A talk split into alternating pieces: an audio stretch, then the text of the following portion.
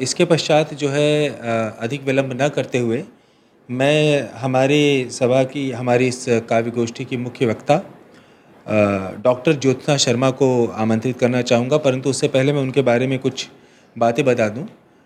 Doctor Jyotna Sharma का जो जन्म है, वो उत्तर प्रदेश में हुआ था, परंतु उनकी कर्मस्थली वापी गुजरात रही है।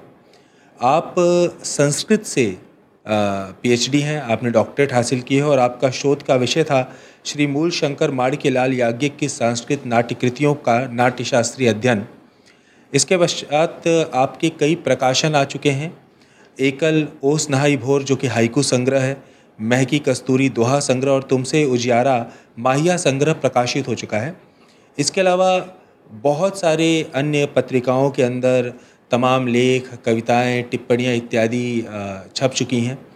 और हम इसके लिए उनके बहुत शुक्रगुजार हैं कि उन्होंने ये अपना बहुमूल्य समय निकाला। हमारे बीच में आकर जो गीत है उसके कुछ आवश्यक तत्वों पर चर्चा करने हेतु तो कृपया ज़ोरदार तालियों से स्वागत कीजिए, डॉक्टर जयस्वामी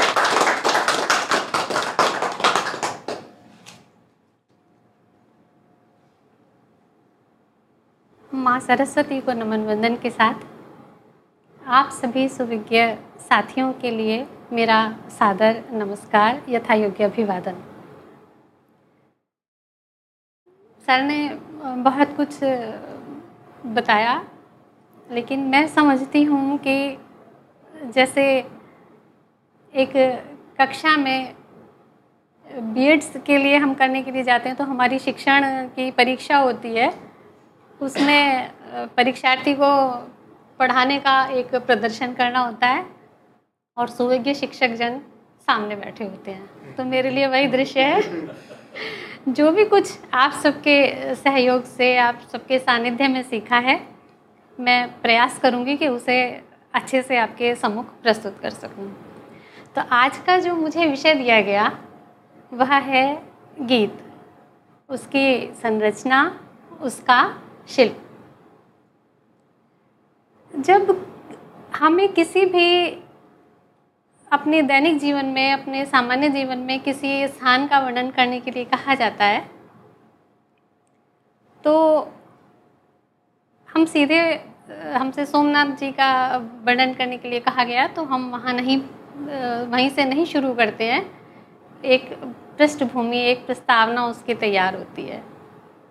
तो बिल्कुल उसी रूप में मैं समझती हूँ कि गीत तक पहुँचने से पहले मैं थोड़ा सा उसका यात्रा का, उसका थोड़ा सा स्पर्श करती चलूँ। हमारे यहाँ जो शास्त्रीय व्यवस्था है उसमें साहित्य को हितेन सहितम इति साहित्यम। या सह, साथ के योग में शब्द और अर्थ दोनों समन्वित रूप से साहित्य कहे गए। पृथक पृथक नहीं। दूसरा, जो दूसरी परिभाषा थी, उसके हिसाब से उसका हितकर होना, हित से युक्त होना भी आवश्यक कहा गया। हितकारी जो सृजन है, वही सर्वमान्य स्वीकार किया जाता है। तदौशौ शब्दार्थों सगुण अनवलंकृति, पुनः क्वापी इत्यादि के रूप में शब्द और अर्थ, जो स्पष्ट दोष से रहित हैं। वो चाहे कहीं अलंकारों से रहित भी हैं तो भी साहित्य या काव्य कहे गए।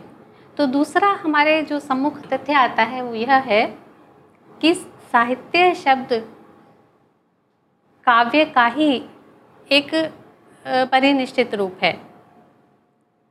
हमारी व्यवस्था में उसे काव्य कह के परिभाषित किया जाता रहा और बाद में वह काव्य शब्द ही केवल कविता के रूप में रूढ़ हो गया। साहित्य में गद्य, पद्य सभी प्रकार के साहित्य उसमें समाहित हो गए।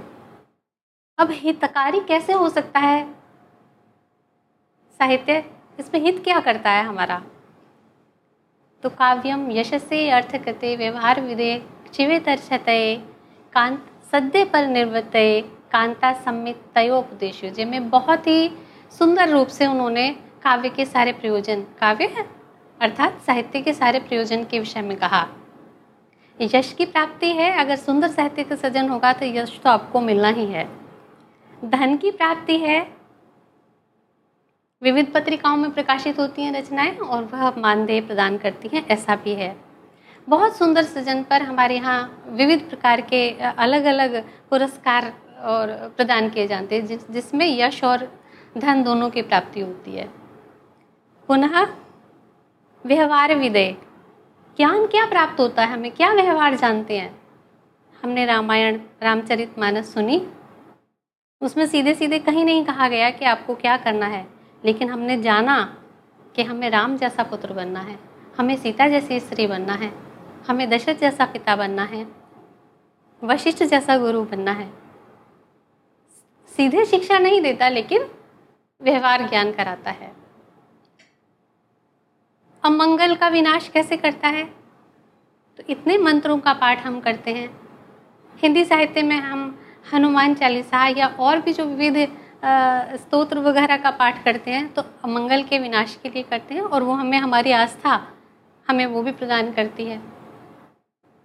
कांता सम्मित तयोपदेश प्रिया के समान किसी उचित और अनुचित का भेद बताते हुए नहीं जितनी अच्छी तरह से पत्नी अपने पति को ये समझा सकती है या बता सकती है कि अरे नहीं, ये ठीक नहीं है, आप कहेंगे तो आपका अपयश होगा। आप ऐसा करेंगे तो आपको व्यापार में नुकसान होगा। वो प्रवृत्त कर सकती है। ठीक उसी प्रकार साहित्य भी आपको उचित और अनुचित का भेद भी बताता है। अब आता है सद्य पर निर्वृत्त पढ़ने के, सुनने के तुरंत पश्चात एक अनिर्वचनीय अनिर्वचनीय आनंद जिसका वाणी से, जिसे व्यक्त नहीं किया जा सकता, ऐसे आनंद की प्राप्ति भी काव्य का उद्देश्य रहा। और यही मुख्य था। और वह अनिर्वचनीय आनंद ही रस के रूप में कहा गया जो काव्य की आत्मा हुई। उसका विद्यमान होना आवश्यक है। गीत के प्रसंग में मैं इन सब का वर्णन इसलिए कर रही हूँ कि इस तत्व का होना गीत के अंदर बहुत आवश्यक है। अब हम फिर आगे चलते हैं। प्रयोजन हो गए। अब अगर विकास साहित्य हमारा जो भारतीय साहित्य है, उसके विकास प्रक्रिया पर हम दृष्टि डालते हैं तो वैदिक साहित्य से हमें उसके प्रचुर संपदा प्राप्त होती है। छोटे छोटे बिंदु नहीं हैं।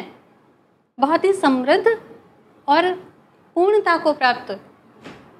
एक ऐसी विरासत हमारे पास है, जो किसी दूसरे साहित्य में कम दृष्टिगोचर होती है। अब उस परंपरा से आगे बढ़ते बढ़ते लौकिक साहित्य तक आते आते हमें कालिदास हमें भास बाण दंडी ये लौकिक साहित्य की परंपरा में, में यहाँ तक हमें प्राप्त होता है। अभी हिंदी साहित्य भी जो हिंदी साहित्य की विविध विधाएँ हैं उनका उत्स भी हमारी इस संस्कृत साहित्य की संपदा से ही प्राप्त हुआ। विद्यापति से हम प्रारंभ कर सकते हैं। विद्यापति से गीत के जो वो रचनाएँ हैं, वो हमें प्राप्त होती हैं। तो जो काव्य शब्द है इसमें भारतीय साहित्य में, हमारे हिंदी साहित्य में, वह कविता के अर्थ में रूढ़ हुआ। और इस साहित्य के सृजन में भी दो प्रकार के तत्व विद्यमान रहे। एक तो वैयक्तिक आत्मानुभूति का की अभिव्यक्ति और दूसरा समाज सापेक्ष या राष्ट्र सापेक्ष। उन अनुभूतियों के आधार पर ही काव्य के ये दो भेद हमारे सामने उपस्थित हुए। प्रबंध काव्य और मुक्त काव्य। प्रबंध काव्य आप ऐसे आ, समझ सकते हैं कि जिसमें जैसे मैंने लिखा भी है कि इसमें राष्ट्र से या समाज से संबद्ध जो घटनाएँ हैं जो उससे जुड़ी भावनाएँ हैं, उसके हित से जुड़ी भावनाएँ हैं, उनकी अभिव्यक्ति होती है और उनमें जो जिन भी छंदों का प्रयोग किया गया है, उनमें पूर्वापर संबंध होता है। पहला वाले छंद से दूसरे वाले छंद का संबंध होगा और दूसरे का तीसरे से होगा। परस्पर जैसे महाकाव्य उसका उदाहरण हुए, जैसे महाभारत लिखा गया या रामचरित मानस है एक गाथा है। आगे हम बढ़ते हैं। दूसरा जो इसी का एक और भेद था प्रबंध काव्य में भी खंड काव्य। उसमें किसी छोटे से भाग को लेकर, किसी भी घटना के, किसी भी ऐतिहासिक तथ्य के, किसी भी एक छोटे से अंश को लेकर उस पर काव्य सृजन किया गया, वो खंड काव्य के रूप में आए।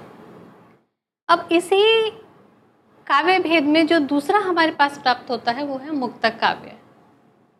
और मुक्तक काव्य पूर्वापर संबंध से रहित है। हर रचना अपने आप में स्वतंत्र है।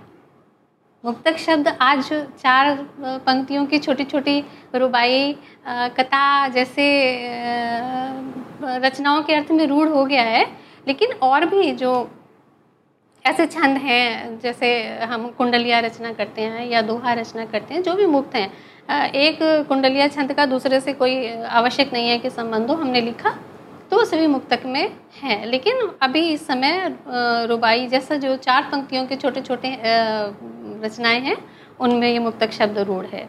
लेकिन इस पूर्वापर संबंध से रहित जो हमारे पास मुक्तक काव्य प्राप्त हुआ, उसमें मुक्त छंद छंद मुक्त, लंबी कविता और गीत, ये मुख्य रूप से जाने जाते हैं। मुक्त छंद क्या है? यानी छंद से मुक्त। पर ऐसा नहीं है।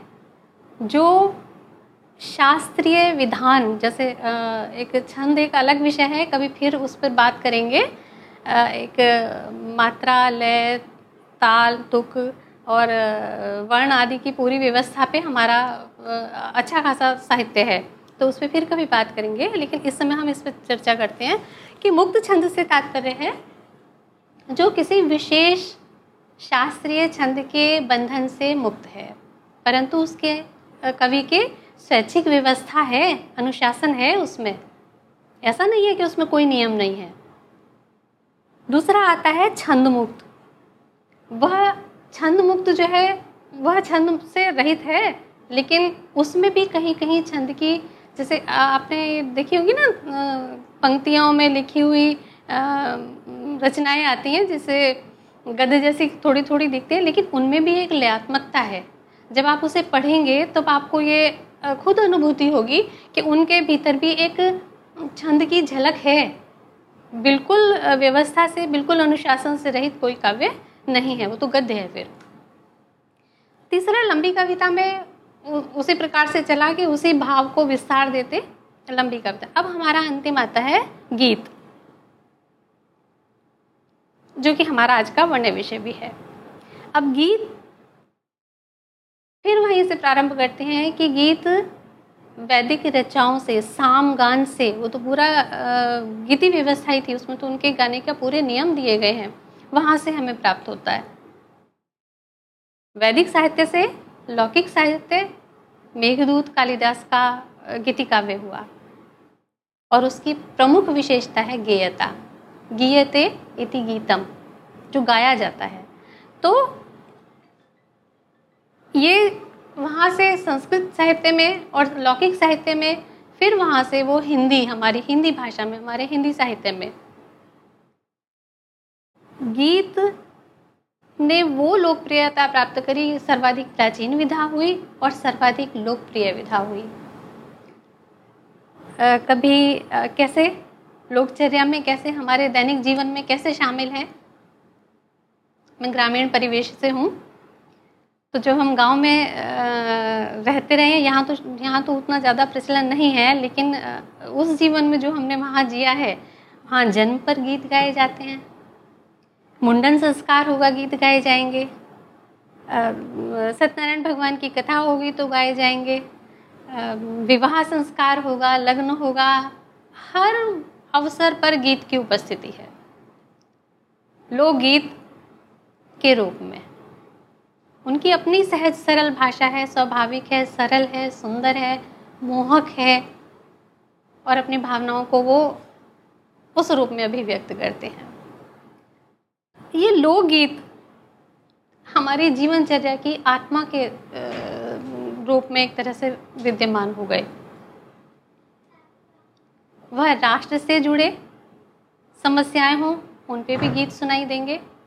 कभी जब आर्य समाज के कैंप आयोजित होते थे इसे अभी कार्तिकी पूर्णिमा पे मैं याद कर रही थी शायद आप में से किन्हीं का अनुभव रहा हो तो कार्तिकी पूर्णिमा पे गंगा के किनारे कैंप लगा करते थे और वहाँ पे इन सब का आयोजन होता था।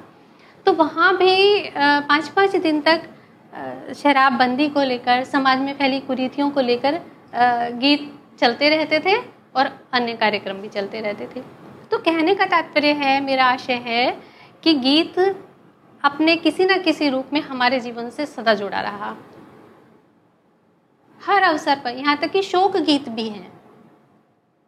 तो साहित्य में कैसे नहीं होते फिर? साहित्य में तो उनका आना अनिवार्य ही था, क्योंकि साहित्य को समाज का दर्पण भी कहा गया। जो भी सब और घटित होता है, वो साहित्य ज़रूर उसे स्वीकार करता है। अभी ये स्थिति उपस्थित होती है कि साहित्य में जो मुझे सबसे सुंदर, सबसे पहले जो मुझे गीत या स्मरण आते हैं, जब हम हाई स्कूल में पढ़ते थे और आगे हमने अपनी कक्षाओं में पढ़े हैं हिंदी के गीत तो जयशंकर प्रसाद के विति विभावरी जागरी। महादेवी वर्मा को पढ़ा, मैं नीर भरी दुख की बदली। ये गीत ऐसे थे कि उनकी पंक्तियाँ आज भी, जो नए गीत पढ़ती हूँ, मुझे याद नहीं होते। लेकिन वो पंक्तियाँ उस समय की पढ़े हुआ ऐसा था कि वो मन में उतर गई। तो साहित्य में भी इन गीतों ने अपना ध्वजा अच्छे से फहरा दी अच्छा अपना परचम लहरा दिया। उन गीतों को देखते हुए, सुनते हुए, पढ़ते हुए, जब हम उन पर विचार करते हैं तो ये भी, उसमें बताया भी जाता था, उतना अधिक तो स्पष्ट नहीं करते थे, लेकिन ये था कि उनका एक विधान, उनकी एक व्यवस्था है। जैसे और सब छंदों की व्यवस्था है गज़ल की व्यवस्था है, और नए नए हाइकू और और बहुत सारी विधाएँ आ रही हैं, जैसे उनकी व्यवस्था है ऐसे ही गीतों की भी एक अपनी व्यवस्था है। और उस व्यवस्था को, उस शिल्प को जानना आवश्यक है। क्यों? शिल्प के जानने की क्या आवश्यकता है? जो भाव मन से उमड़े, भाव की सघनता, जो संवेदनाओं की सघनता से मन से जो उपजा, जैसे होता है ना, माँ निषाद त्वाम प्रतिष्ठा गम कवि वाल्मीकि आदि कवि के मुख से निकला, क्रौच वध को देख के तो तो स्वतः निकला था। लेकिन सभी के साथ तो ऐसा नहीं होता।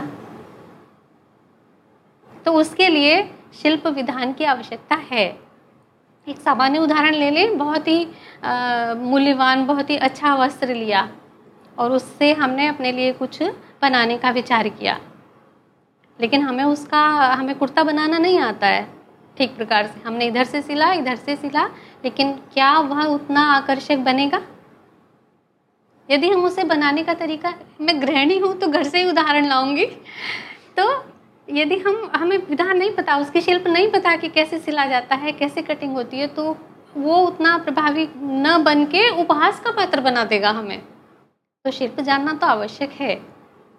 गीत मैंने बहुत सुनती हूँ, मैं बहुत सारे हैं मुझे अच्छे भी बहुत लगते हैं, लेकिन होता यही है। सर मेरे साथ भी ऐसा हुआ कि उतनी प्रयास करके भी उतना परिपक्वता उस स्तर तक मैं अपने आप को नहीं पहुँच देख पाती, लेकिन उसके लिए प्रसंग रोक के बोलती हूँ कि तीन चीज़ों का होना अनिवार्य कहा गया, शक्ति, निपुणता और काव्य की शिक्षा अभ्यास। व्यक्ति के अंदर काव्य सृजन की क्षमता तो होनी ही चाहिए। उसके बिना वो काव्य रचना नहीं कर सकता। दूसरा, शक्ति। उसकी सामर्थ्य इतनी हो। जो काव्य के जानकार विद्वत जन हैं, उनके निकट बैठकर वो उनका अभ्यास करे। अभी गूगल बाबा बहुत कुछ सिखाते हैं, लेकिन फिर भी आवश्यक है कि ऐसे लोगों के साथ मिलकर हम चर्चा करें। और जो आपस में अपने ज्ञान का आदान प्रदान करें। तो शिल्प की जानकारी होना आवश्यक है, हमें आपस में उन पर विचार करना आवश्यक है। वह सिद्ध हुआ। तो अब गीत के शिल्प पर अगर हम विचार करते हैं तो जितना मैंने देखा, जितना जो मुझे अनुभव हुआ तो उसके आधार पर कुछ ऐसे पॉइंट्स हैं, कुछ ऐसे बिंदु हैं, जिन्हें हम सिलसिलेवार लेकर चल सकते हैं। पहली उसकी जो आवश्यकता है, संवेदनात्मक अभिव्यक्ति। संवेदनाओं का होना तो आवश्यक है ही। वो तो किसी भी कविता के लिए आवश्यक है। ये भावना ही नहीं है। भावना से हीन सृजन साहित्य नहीं है। तो भावनाओं का होना, वो आपकी कितनी तीव्र है? अनुभूति आपकी कितनी तीव्र है? आप, और ये व्यक्तिक नहीं। आप दूसरे के दुख से भी कितना, दूसरे के सुख से भी कितना प्रभावित होते हैं। उसका भी प्रभाव आपकी रचना पे पड़ता है। तो पहला, संवेदनात्मक सघनता हो। आपकी भावनाएँ दृढ़ता से जुड़ी हों और उसी तीव्रता के साथ अभिव्यक्त हों। गीत की सबसे प्रमुख विशेषता है। गीत है, गाया जाता है। तो उसमें तुक, लय, ताल, संगीतात्मकता होनी भी आवश्यक है। अभी उसकी संरचना में हमने लोग, ये देख लिए।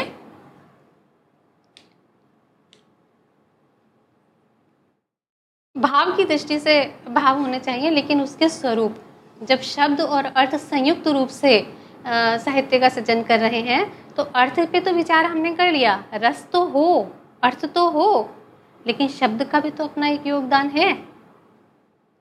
उसका स्वरूप कैसा हो? शब्दों का जो चयन है, जो स्थान है, जो उनके का नियोजन है, वो कैसा होना चाहिए? उस पर भी विचार करना आवश्यक है। तो किसी भी गीत का जो पहला है, तत्व वह है मुखड़ा। गीत में एक, दो, तीन या चार पंक्तियों को मुखड़े के रूप में निर्धारित किया जाता है। एक और विशेष बात मैं गीत के लिए कहूँगी, उसकी भावभूमि पूरी एक होनी चाहिए। जैसे गज़ल में अलग अलग शेर अलग अलग विषयों को कह सकते हैं, लेकिन गीत में ऐसा नहीं होना चाहिए। आप जो भी भावभूमि लेकर चल रहे हैं, वह परस्पर संबद्ध हो। मुखड़ा उसका प्रवेश द्वार है। मुखड़ा आगे गीत में क्या कहा जाना है, उसके प्रति जिज्ञासा उत्पन्न करता है। वो बताता है कि इसमें किस विषय का निरूपण है, ये क्या आगे इसमें होना चाहिए। तो मुखड़े में एक से चार तक पंक्तियाँ हो सकती हैं। उनमें भी परस्पर तुक होनी चाहिए। जैसे ये हमने एक, दो, तीन या चार पंक्तियाँ रखी। तो ये आपकी स्वेच्छा पर है कि आप पहली और दूसरी तीसरी और चौथी पंक्ति में तुक रखते हैं या पहली और तीसरी दूसरी और चौथी पंक्ति में तुक रखते हैं। लेकिन तुक होनी चाहिए। एक बात इस मुखड़े की ही एक पंक्ति को जो सर्वाधिक प्रभावी है जो विषय से सबसे अधिक जुड़ी हुई है उसे टेक के रूप में रखा जाता है। आ, आपने हम आरती गाते हैं ओम जय जगदीश हरे है ना? तो एक पंक्ति ऐसी आती है ना जो बाद में दोहराई जाती है। या हम गाते थे, वह शक्ति हमें दो दया थे कर्तव्य मार्ग पर डट जाएँ, पर सेवा पर उपकार में हम जग जीवन सफल बना जाएँ। है ना? ये चार पंक्तियों का हमने मुखड़ा लिया। वह शक्ति हमें दो दया निधे, कर्तव्य मार्ग पर डट जाएँ। दूसरी पंक्ति में हमारा डट जाए आया, है ना? पर सेवा पर उपकार में हम जग जीवन सफल बना जाएँ। चौथी पंक्ति में तुक आ गई। अब एक विशेष बात और इस मुखड़े से ही संबद्ध हमें याद रखनी है। एक तो हमें इसमें टेक बनानी है। हम अंतिम चतुर्थ पंक्ति को भी बना सकते हैं। हम तीसरी और चौथी को भी बना सकते हैं या हम चारों पंक्तियों को भी बना सकते हैं। मुखड़े में एक ही पंक्ति भी हो सकती है। मैं नीर भरी दुख की बदली। एक ही पंक्ति है। परिचय इतना इतिहास ही उमड़ी कल थी मिट आज चली, मैं नीर भरी दुख की बदली। छोटा सा अंतरा है। महादेवी ने जो परिभाषा दी, जो उन्होंने गीत के लिए कहा, उन्होंने उनकी सबसे जो विशेष जोड़ था उनका जो संवेदनात्मक तो हो, लेकिन गिने चुने शब्दों में गीत की अभिव्यक्ति हो। बहुत विस्तार न दें, संक्षेप में कहें। तो उन, वो सघनता उनके भावों की वो हमें उनके गीतों में दिखाई देती है कि कितने कम शब्दों में उन्होंने कितना गहरा और कितना अच्छा कहा, सरस कहा। तो इनमें से किसी भी पंक्ति को हम टेक के रूप में प्रयोग कर सकते हैं, चारों को भी कर सकते हैं। तो पहली पंक्ति को टेक के रूप में प्रयोग करने का या एक ही पंक्ति रखी और उसका उदाहरण रहा इसमें इसीलिए ऐसे उदाहरण रखे कि ये मुझे लगता है आप सब के लिए मैं निर्भरी दु की बदली पंक्ति अनजानी नहीं होगी। है ना? सभी के गीत ये सुने हुए, पढ़े हुए होंगे। या वह शक्ति हमें दो, दया, निधे ये भी सभी के पढ़े हुए होंगे, इसलिए मुझे लिखने की आवश्यकता नहीं पड़ेगी। लिखने में समय लगेगा, इसलिए मैंने ऐसे उदाहरण रखे। तो एक पंक्ति को रखा, मैं निर्भरी, दुख की बदली, उसके उपरांत आता है अंतरा। इस टेक का अंतरे से क्या संबंध है, उसे देखेंगे। हमने मुखड़ा देख लिया एक से चार पंक्तियाँ हो सकती हैं उसी की उसकी ही कोई पंक्ति को लेकर हम मुखड़ा बनाते हैं वो टेक बनाते हैं और आ, हम हमारी इच्छा पर है उसमें तुक का विधान रहता है। इसके साथ साथ ही मात्राएँ बहुत आवश्यक हैं।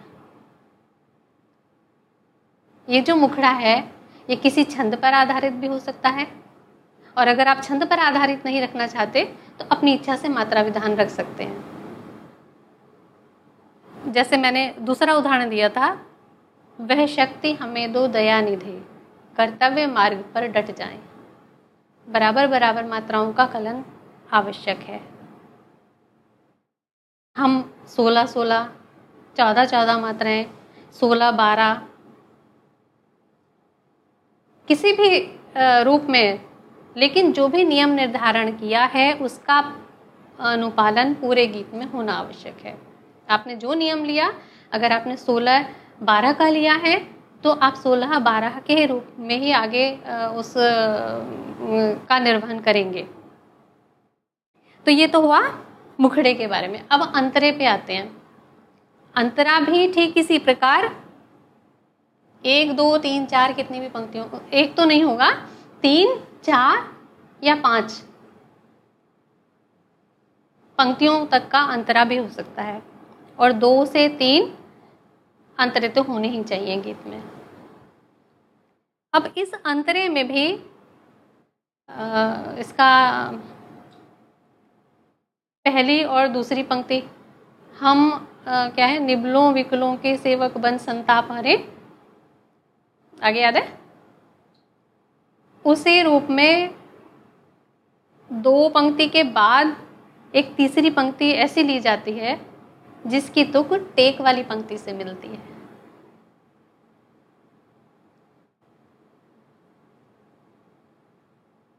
उदाहरण के लिए फिल्मी गीत लेती हूँ। तुझे सूरज कहूँ या चंदा, तुझे दीप कहूँ या तारा, मेरा नाम करेगा रोशन, जग में मेरा राज दुलारा। मैं कब से तरस रहा था, मेरे आँगन में कोई खेले, नन्ही सी हँसी के बदले मेरी सारी दुनिया ले ले। तेरे रूप में मिल जाएगा मुझको जीवन दोबारा। ऐसा कुछ है? अब आप ये देखिए, चार पंक्तियाँ शुरू की हैं, अंतरे में छह पंक्तियाँ हमें दिखाई देती हैं। मैं कब से तरस रहा था, मेरे आँगन में कोई खेले। नन्ही सी हँसी के बदले मेरी सारी दुनिया ले ले। खेले और ले ले, इन दोनों में तुक है। लेकिन अगली जो दो पंक्तियाँ हैं इस रूप में मिल जाएगा मुझको जीवन दोबारा? दोबारा की जो तुक है, वो टेक वाली पंक्ति से मिलते हैं। यहाँ पे आपको वो टेक वाली पंक्ति दोहरानी है। मेरा नाम करेगा रोशन, जग में मेरा राज दुलारा तो गीत में हमें क्या चार ये ये इतने बिंदु समझ आए? मुखड़ा रखना है। मुखड़े में आप अपने इच्छानुसार एक, दो, तीन, चार पंक्तियाँ रख सकते हैं। किन्हीं दो पंक्तियों को, किसी एक पंक्ति को, अंतिम पंक्ति को आप टेक के रूप में चुन सकते हैं। जो अंतरा आएगा, टेक की पंक्ति उस अंतरे की अंतिम पंक्ति से मिलती जुलती होगी। मतलब तो उसकी तुक और उसकी तुक मिलनी चाहिए। अंतरा हो गया। ये स्वैच्छिक है। गीत में ये आवश्यक नहीं है कि अगर इस मैं सूरज कहूँ या चंदा गीत में अगर अंतरे में चार पंक्तियाँ या पाँच पंक्तियाँ या छह पंक्तियाँ हैं तो आपको भी रखनी है ये कोई अनिवार्य नहीं है। आपकी अपनी इच्छा है। अब आते हैं मात्रा तथा तुक विधान। तो मात्राएँ तो आ, हाँ, थोड़ा सा बस स्पर्श करते हुए चलते हैं।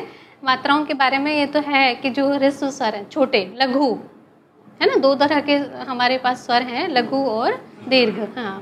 तो अ, ई उ और रे ये ह्रस्व स्वर हुए लघु इनकी एक मात्रा है। और ये जब किसी व्यंजन से संयुक्त होते हैं जैसे क तो क की भी लघु होगी एक ही मात्रा होगी।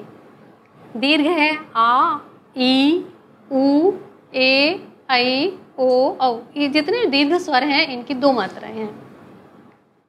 ये जब किसी व्यंजन के साथ संयुक्त होंगे, व्यंजन के साथ जुड़ेंगे तो उनकी भी दो मात्राएँ यदि क है तो लघु है, और का है तो दीर्घ है। दो मात्राएँ हैं। ये बहुत, ये तो बिल्कुल सामान्य सा नियम है। अब इसमें भी क्या है? अनुस्वार और अनुनासिक का भी आता है। चंद्र बिंदु की कोई मात्रा नहीं है। वो लघु ही गिना जाता है। लेकिन अनुस्वार की जो बिंदु लगता है उसकी दो मात्राएँ हो जाती हैं। ये क, ये कहीं कहीं मैंने देखा कि इसमें कुछ गड़बड़ होती है। तो ये ध्यान रखना है कि जब हम मात्राओं का कलन करेंगे जब हम मात्राएँ गिनेंगे तो अ, अनुस्वार की मात्रा दो होंगी। तीसरा आता है संयुक्ताक्षर। संयुक्ताक्षर दो मिलकर बने हुए। क्ष, त्र ज्ञ ये तो है ही। इनकी स्वयं की जैसा स्वर के साथ संयुक्त है, वैसे ही मात्रा होगी। क्षमा है तो उसमें लघु है, अ है, उसमें लघु स्वर जुड़ा हुआ है तो एक ही मात्रा होगी। लेकिन कक्षा कक्षा के साथ आ हो गया, दीर्घ हो गया तो उसकी दो मात्राएँ होंगी। लेकिन इस संयुक्ताक्षर से पूर्व जो क है, उसकी भी दो हो जाएँगी। क्योंकि संयुक्ताक्षर से पूर्ववर्ती वर्ण की भी दो मात्राएँ हो जाती हैं, गुरु हो जाता है वो भी। तो यदि हम क्षमा लिखते हैं तो एक, दो, तीन मात्राएँ होंगी। लेकिन यदि हम कक्षा लिखते हैं तो चार मात्राएँ हो जाएँगी। कक्षा। नम्र लिखते हैं। न जबकि जबकि म में तो स्वयं ह्रस्व स्वर है अ है केवल लेकिन म के साथ र संयुक्त है तो न की दो मात्राएँ हो जाएँगी। नम्र। ठीक है? कुछ अपवाद हैं जैसे तुम्हारा। तुम्हारा में अ, कितनी होनी चाहिए मात्रा? संयुक्त वर्ण से पूर्ववर्ती वर्ण हमने ये पढ़ा। तो तुम्हारा है, लेकिन ये अपवाद है। यहाँ तुम्हारा में म और ह संयुक्त व्यंजन होने पर भी तू लघु ही रहता है, वह दीर्घ नहीं होता। तो जिन्हें, जिन्होंने, तुम्हें, तुम्हारा, ये ऐसे शब्द हैं जिनमें ये याद रखना, ये याद रखने के लिए है कि ये विशेष हैं, इनके साथ इनमें दो नहीं होंगे। ये लघु ही रहेगा। तो मात्रा हो गई? तुक विधान? तो तुक तो आप प्रास, अनुप्रास होना चाहिए परस्पर बोली के साथ खोली है या आता, जाता, गाता? ना इस रूप में हमें तुक लेके चलनी है। अभी हमारे पास ये गीत का सारी चीज़ें उपस्थित हो गई, मुखड़ा, टेक, अंतरा, मात्रा तथा तुक विधान। अब इसे हम अगर गीतों पे घटित करते हैं, अगर हम किसी गीत के साथ लेकर चलते हैं तो ये मेरा मन था कि मैं कभी, मैं सुनाऊँगी। मुझे बहुत पसंद है। डॉक्टर कुंवर बेचैन का गीत है, बदरी बाबुल के अंगना जइयो सभी का सुना हुआ होगा, जहाँ तक मुझे लगता है। नहीं नहीं है सुना हुआ। बहुत सुंदर गीत है। और उसमें एक प्रदेश में रह रही बिटिया अपने घर संदेश भेजती है कि बदरी के माध्यम से, पूर्वा के माध्यम से, हवा के माध्यम से कि तू जाके घर पे मेरा संदेश कह देना मैं नहीं जा पाई। तो अ, ये मैं आपको उस, उसके उद्देश्य से बताना चाह रही हूँ कि इसकी बदरी बाबुल के अंगना जइयो जइयो बरसियो कहियो कहियो कि हम तो हम हैं तोरी बिटिया की अखियाँ आज अ, मैं थोड़ा सा बोलूँ? बदरी बाबुल के अंगना जइयो जइयो, बरसियो, कहियो कहियो कि हम है तोहरी। बिटिया की अखियाँ बिटिया की अखियाँ काटे बिंधी है मोरे, मन की मछरिया। मरुथल की हिरनी है गई सारी उमरिया। बिजड़ी बिजड़ी मैया के अंगना जइयो जइयो, तड़पियो, कहियो कहियो कि हम है तोरी, बिटिया की सखियाँ, बिटिया की सखियाँ। अब के बरस राखी भेज न पाई सुनी रहेगी मेरे वीर की कलाई। पुरवा पुरवा, भैया के अंगना जइयो, जे छू छू कलाई कहियो। कहियो के हम है तोरी, बहना की रखियाँ, बहना की रखियाँ। बदरी बाबुल के अंगना जइयो जइयो बरसियो कहियो कहियो कि हम है तोरी बिटिया की अखियाँ बिटिया की अखियाँ मैं यहाँ पे समापन करना चाहूँगी इस गीत के साथ कि सारे लक्षण इस गीत में कैसे अ, मुझे मैं मेरा मेरी व्याख्या है कि मुझे कैसे दिखाई देते हैं। भावना की सघनता है, इसे मैं समझती हूँ, मेरे मन से आप तक भी उसकी, उसका, वो अनुभूति पहुँची होगी। एक बेटी की मन की जो व्यथा है, जो नहीं भेज पा रही है, वो वहाँ तक जाना, भाव संवेदना, वो तत्व भरपूर विद्यमान है। मुखड़े में तीन पंक्तियाँ ली गई। बदरी, बाबुल के अंगना जइयो जइयो बरसियो कहियो कहियो के हम हैं तोरी बिटिया की अखियाँ और जब टेक के रूप में बाद में दोहराई जाती है तो केवल एक पंक्ति नहीं दोहराई जाती। जैसे मैं निर्भरी दुख की बदली में एक पंक्ति दोहराई गई थी लेकिन यहाँ तीन की तीन पंक्तियाँ दोहराई जाती हैं। मुखड़ा ही पूरा टेक है। तो ये आपका अपना विधान है। इसमें आप स्वतंत्र हैं लेकिन जो भी विधान आप लेके चलते हैं उसे पूरे गीत में आपको निभाना है। दूसरा जो आया था, कांटे बिंधी है मोरे, मन की मछरिया। मरुथल की हिरनी है गई सारी उमरिया। मछरिया और उमरिया में तुक है। बिजरी, मैया के अंगना जइयो अब टेक के पूरक पंक्ति के रूप में ये पूरी तीनों पंक्तियाँ आती हैं। बिजरी, मैया के अंगना जइयो हमने पहले कहा था, बदरी बाबुल के अंगना जइयो अब हम कहते हैं बिजरी, मैया के अंगना जइयो वहाँ कहा था, जइयो बरसियो कहियो। यहाँ कहते हैं, जइयो तड़पियो कहियो। वहाँ कहा था, कहियो कि हम हैं तोरी बिटिया की अखियाँ। और यहाँ कहा, कहियो कि हम हैं तोरी बिटिया की सखियाँ। तो वो पूरक पंक्ति जो उस टेक से हमें, क्योंकि हमें वो तीन पंक्तियाँ हैं हमारी टेक में तो यहाँ भी हम उन तीनों को उसके साथ, मात्राओं के साथ, तुक के साथ लेकर ही चलना है।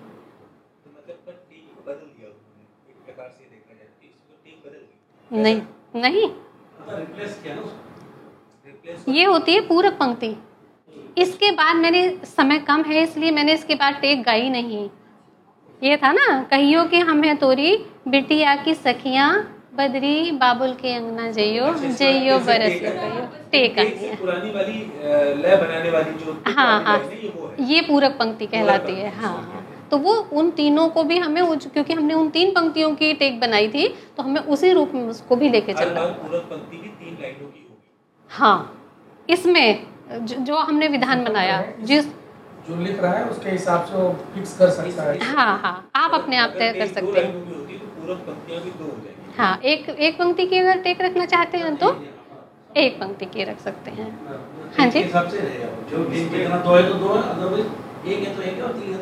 हिसाब से रहेगा जो जितना दो है है है मतलब हाँ हाँ। वो हाँ वो मैं चाहूँगी कि अलंकरण जो है वो सहज होना चाहिए। इतना मतलब शब्दों का प्रयोग, भाषा का प्रयोग, ये भी गीत की क्या, वो तो सब पूरे काव्य की, पूरी कविता की विशेषता है कि ऊपर से लादे गए जो अलंकार हैं या जो और दूसरी आप विशेषताएँ उनमें डालना चाहते हैं, वो बोझ बन जाते हैं।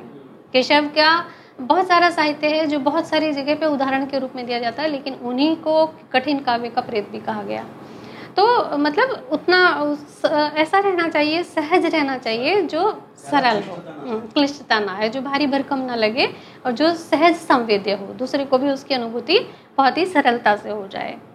कि अब हम हमें क्या करना है? ये यहाँ तक आके मुझे लगता है गीत की रचना पर पर्याप्त हो गया होगा। आपको मुखड़ा निर्धारित करना है आपकी अपनी स्वतंत्रता है। आपको अंतरा बनाना है उसका नियम बनाइए और उसका अनुपालन आपके हाथ में है। मात्राएँ अवश्य गिनिए और वह अभ्यास से सिद्ध होगा, ये सारी चीज़ें, है ना?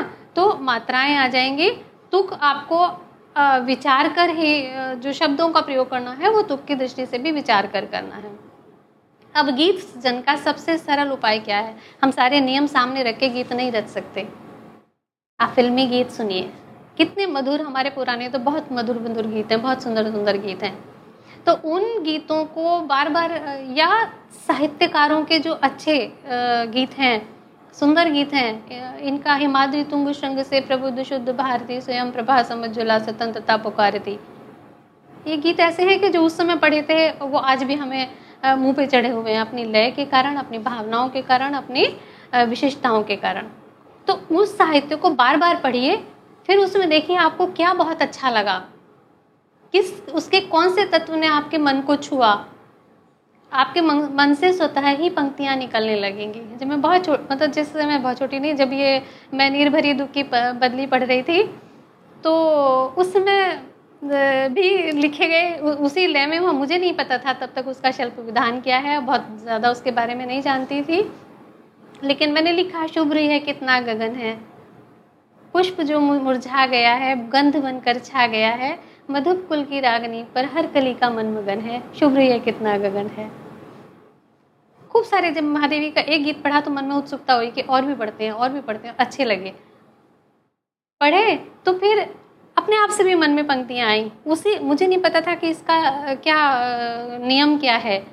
जैसे उन्होंने एक पंक्ति ली, मैं निर्भरी की बदली तो यह हमारे चारों जैसा वातावरण रहता है जैसा कुछ है वैसे ही हमारे विचार भी रहते हैं। तो उस समय बड़ा मन प्रसन्न था।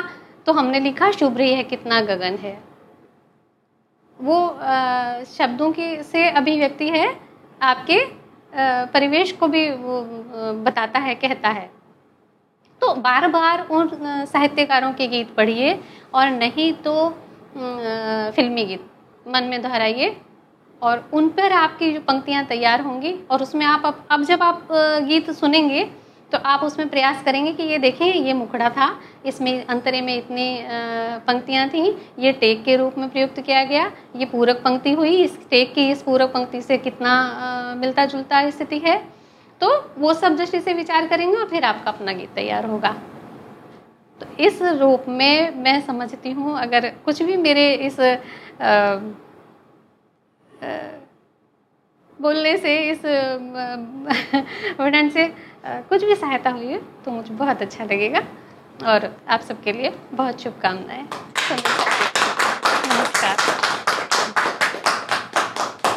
मैम अगर एक आपत्ति ना एक प्रश्न एक आध प्रश्न उत्तर भी रख लेते हैं। हाँ हाँ बोलिए। मेरे मन बहुत सारे हाँ। हाँ बोलिए बोलिए। जैसे पंक्ति जो है एक उसमें मात्रा विधान तो हमने बोला सेम रहते हैं। हम्म, हम्म, हम्म। तो अब पंक्ति की गेयता को करने का सिर्फ़ मात्र यही तरीका है कि धुन पर गीत की पंक्ति का निर्माण किया जाए। नहीं बिल्कुल नहीं। हाँ, तो आपके आपके अपने अंदर से भी जब आप छंद पढ़ेंगे तो आपके मन में खुद से एक उसकी जो लय है वो बन के आएगी। आवश्यक नहीं है कि बहुत सारे गीत हैं एक ही जैसे विधाता छंद है। मतलब आपने एक दो दो दो एक दो दो दो एक दो दो दो है ना? इस पे आपने बहुत सारी गज़ल लिखी होंगी। है ना? ये ये ये उर्दू की बहर भी है। तो इस पे आपने बहुत सारी गज़लें लेकिन क्या सबके लिए एक ही है? वो आपके अपने जो वर्णों का कर्म है या जो भी आपका आप लिखने जा रहे हैं तो वो लय उसके हिसाब से अलग अलग भी हो सकती है। ये अनिवार्य नहीं है कि अगर हमने एक उसमें लिखनी शुरू की भाई इतनी सारी गज़लें लिखी गई हैं एक ही भर में तो क्या सबकी लय एक है? हाँ। मेरा ये कहना था कि जैसे अगर मान विधाता छंद का प्रयोग करके हम्म, हम्म, जैसे गीत की एक पंक्ति का कोई भी छंद विधान हो सकता है। हम्म, तो अब जो स्थापित छंद है उन पर अगर किसी पंक्ति को लिख रहे हैं मान लीजिए तब तो ये हम मोटा मोटी मान सकते हैं कि होगा। ना। परंतु अगर स्थापित छंद नहीं है तो आपने मात्रा भार तो सेम रख दिया। पहली पंक्ति का मात्रा भार और दूसरी पंक्ति का मात्रा भार सेम लिख दिया। परंतु मात्र मात्रा भार सेम रखने से दोनों गेय हो जाएँगे ऐसा सुनिश्चित नहीं है। तो मैं ये कह रहा हूँ कि ऐसी स्थिति में जब आप स्वयं अपने ही कर रहे हैं तो क्या धुन के साथ ही फिर गीत की रचना करनी चाहिए कि मतलब क्या इसको कैसे करना चाहिए? जो मैंने अभी तक, मेरा, मेरी रचनाएँ रही देखिए, जब हम लिखना शुरू करते हैं तो प्राय मुझे लगता है सभी के साथ ऐसा हुआ होगा कि हम नियमों के आधार पर रचनाएँ नहीं करते। हमने लिखा, हमें बाद में पता चला कि क्या बन गया। है ना? फिर हमने उनके नियम भी पढ़े, फिर लगा कि यार इसमें ये और कर देते तो थोड़ा ठीक हो जाता। तो आपके मन में कोई भी लय अगर उमड़ती है, कुछ भी ऐसा भाव आता है तो आप उसके आधार पर उसकी रचना कर सकते हैं। ये आवश्यक नहीं है कि एक छंद के आधार पर अगर आपने किसी एक कविता की रचना की है तो सारी, उस छंद पे बनने वाली सारी रचनाएँ, वही लय लेके चलेंगे? नहीं। आप अपने मन से बनाइए।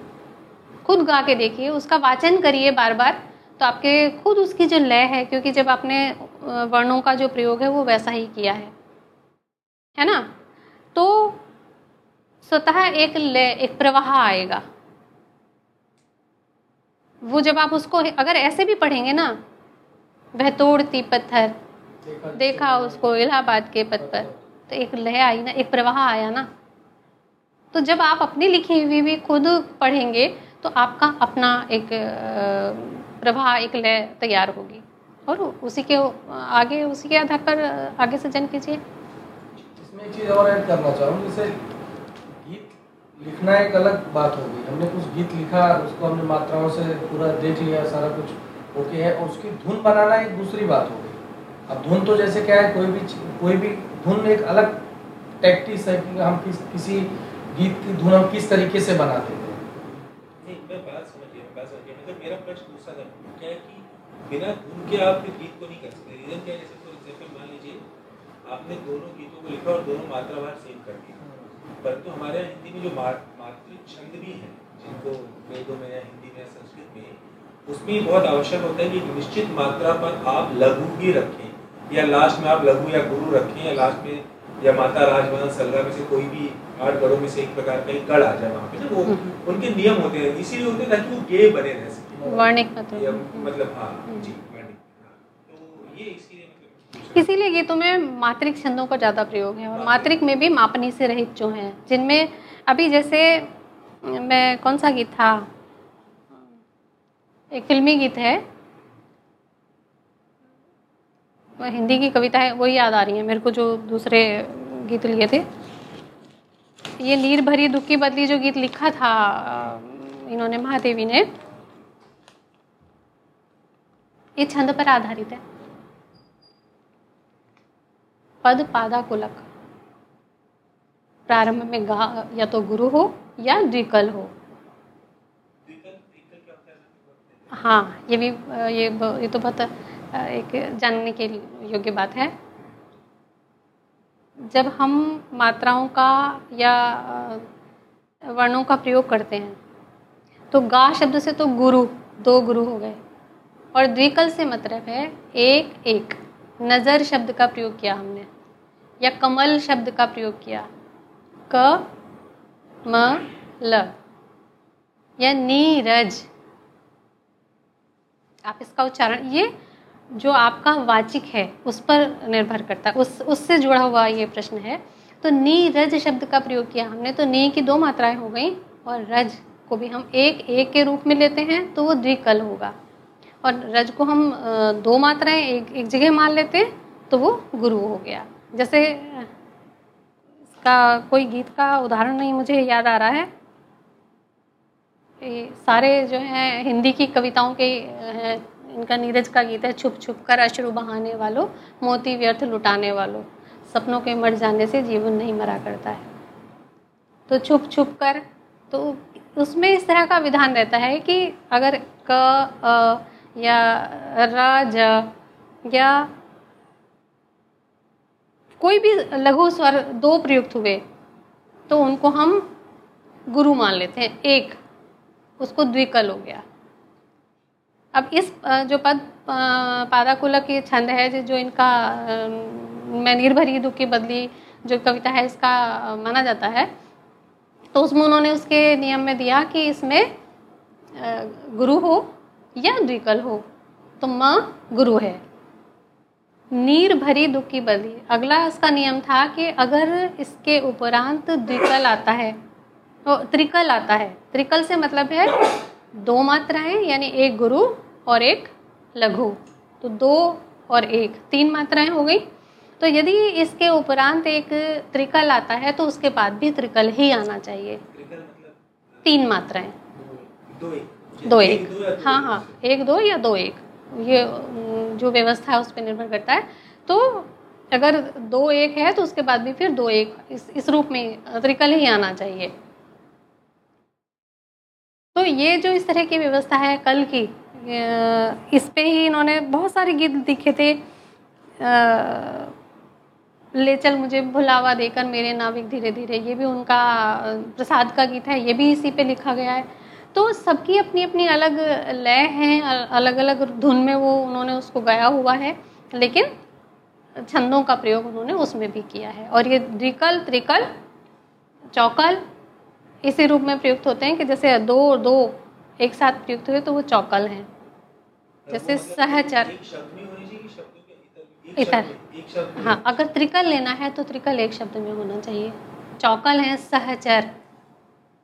चार मात्राएँ हो गई हाँ। दाता। या चौका। हाँ या चौका। दाता चौकल है। तो इस रूप में भी जो ये छंद है इनमें इनका प्रयोग किया जाता है। स्पष्ट है और कुछ? धन्यवाद। आपने इतने धैर्यपूर्वक मेरे इतने लंबे प्रवचन को सुना तो इसके लिए बहुत बहुत आभारी हूँ। कुछ भी अगर